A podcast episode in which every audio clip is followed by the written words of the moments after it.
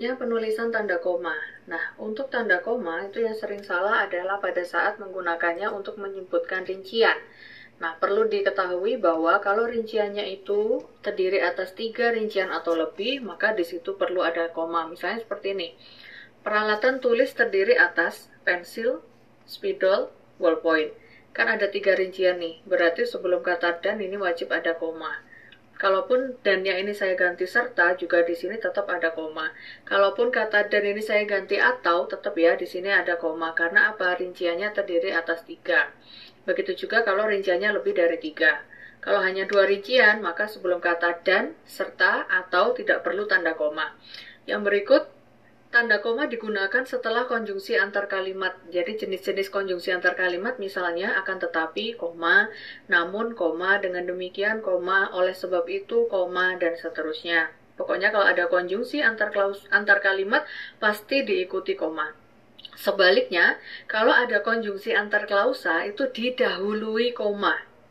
Kecuali konjungsi antar klausa sehingga ini tidak ada koma yang mendahulinya ya kalau ada konjungsi antar klausa didahului koma.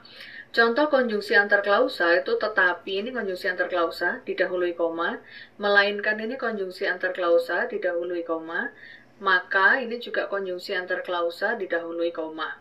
Nah, yang perlu diketahui lagi bahwa di sini ada konjungsi internal korelatif, artinya berpasangan jika itu pasangannya maka. Jadi kalau ada kata jika harus ada kata maka. Tidak boleh dua kata ini muncul hanya salah satu saja. Jikanya saja atau makanya saja yang muncul itu salah ya. Karena ini satu pasang konjungsi. Kalau satunya muncul, satunya harus muncul juga. Kemudian kalau misalnya kalian menyebut tidak melainkan itu juga salah karena tidak itu pasangannya tetapi bukan itu baru yang berpasangan dengan kata melainkan. Itu konjungsi internal korelatif. Nah, kemudian tanda titik dua digunakan untuk antara lain saja. Jadi, jenis-jenis kosakata yang digunakan untuk menyebut rincian itu kan ada antara lain meliputi di antaranya sebagai berikut. Nah, yang sering salah adalah meliputi titik dua salah itu. Di antaranya titik dua salah. Jadi yang untuk rincian yang diikuti dengan titik dua itu hanya kata antara lain saja. Nah, sedangkan kata sebagai berikut itu bukan diikuti oleh titik dua melainkan diikuti tanda titik.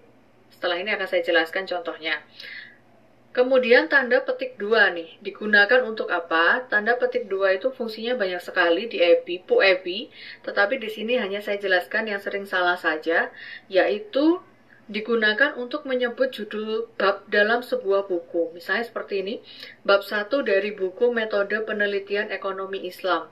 Metode penelitian ekonomi Islamnya karena judul buku dicetak miring.